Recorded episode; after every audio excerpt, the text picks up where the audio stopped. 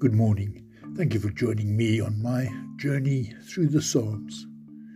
Today we turn to Psalm 49 The Foolishness of Trusting in Riches. Hear this, everyone. Listen, all people everywhere, great and small, rich and poor, together. My thoughts will be clear. I will speak words of wisdom. I will turn my attention to Proverbs and explain their meaning as I play my harp. I'm not afraid in times of danger when I'm surrounded by enemies, by evil people who trust in their riches and boast of their great wealth. A person can never redeem himself. He cannot pay God the price for his life because the payment for a human life is too great.